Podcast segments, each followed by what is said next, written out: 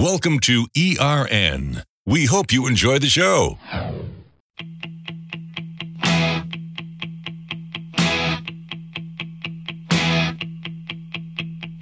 Welcome back, Street Rod and Custom Radio. What a show, Ryan Baker in the fishy bowl. I will not flush you, my little fish man. You just love pro. I didn't realize you were using that yeah, stuff I told so you much. I would. You know, and I tell you why. When you talk to someone that's that passionate about their product, you can just tell in his voice. It's kind of like a guy that's in love with his first girlfriend.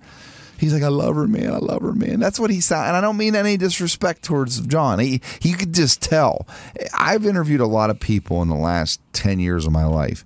And I can honestly say he's on the top of my list, top five guys and girls that I've interviewed that would die for their product. And that's that's hard to say. I mean, it's like my car. I mean, I am ate up with my car. I'm ate up with my Harley. There's a lot of things that get me. But I can tell you this when I bought the new Mercedes, not the new, the old Mercedes, the V8 Pro Charged AMG 55, go fast, 0 to 60, and blah, blah, blah, blah. That's the first few things I did. I put the oil treatment in there and I put the gas treatment in there. I don't can't I don't know if I can tell a difference I can, but I just know. You know, it's like dad just be like, why do you stand for the national anthem? Because it's the right thing to do. That's how I love this stuff. But I can also tell you with their with their shine products and their lubricant products, I saw that with my own two eyes. And I can also tell you when I pulled the plug on that V10 and watched that oil shoot out faster than I've ever seen it shoot. Because let's face it, I love Fords, but boy, they have terrible V10s. And you ask anyone who had a V10 will tell you that their the longevity stinks on Fords. So just for the record, but but but I'm passionate like he is, and I'm almost out of this stuff, and I'm gonna put it in my Harley. But by the way, I've been riding like crazy. Well, we've had a couple nice days here. So Oh boy, I rode three hours last night. Three hours, and my bike is a custom. you don't look. You're not sunburned. Well, it's dark last night. I like No, driving, but now, now here's a quick night. story for all the Harley listeners. We're all street rod. Nothing is worse than a deer running out in front of your street rod, Oh, your custom car, or I your Harley. imagine. So I'm going on this down this road, and it's actually 40 mile an hour. It's kind of a side road here in the local area.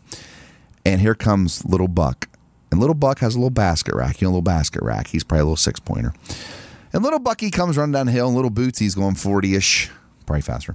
And all at once, little Bucky, I cracked my exhaust I saw his eye. And he skidded on the gravel that the, this, the berm up to the pavement. But here comes Mrs. Doe and rear ends him. I veered to the left just a hair because I was going to go through him. My theory, um, because I hit a deer on a dirt bike when I was a kid. Then it seemed dramatic. I did go butt over elbows because I was on a little Kawasaki 90, one of those on-off trail bikes I had. But but the deer got up and ran, and I bit bit it. But I, I always remember that if I'm ever on a Harley going that fast, I'm going to hit the deer spot. I'm not going to try to swerve because he knocked me off the bike and I go into over elbows. But when she hit him in the rear, he, I guarantee if deer could talk, he's like, "What are you doing? What are you thinking? I'm trying to miss this motorcycle thing, and you're rear-ending me." But anyway, that was my. But but I don't know. I it scared me for a second, and I just said to myself, ah, "I got my angels on my side. So if I'm going to die, I'm going to die doing what I love." What else can you say? Yeah, for sure. You know what? I mean, I'm probably gonna have a heart attack someday because I'm fat and bald, but.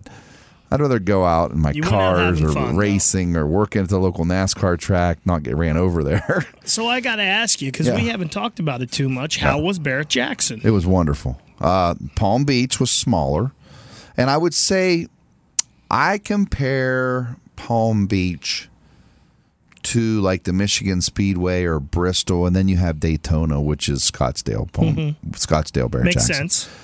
because it just you know a third of everything. But that's okay. I expected that, but it was a buyer's market there.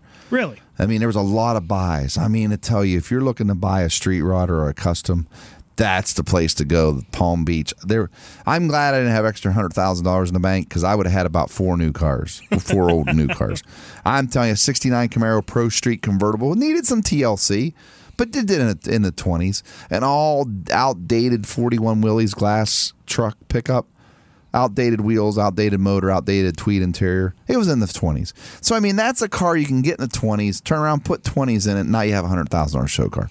Mm-hmm. So that's it. I, I think in the Florida market, you have a lot of people that are burnt out after this last recession, and they waited and they waited and they waited.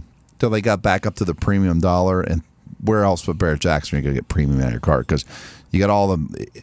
That's when you find out what your car is truly worth of what it does at the auction block. So if you want to buy, go to Palm Beach. If you want to sell, go to Scottsdale.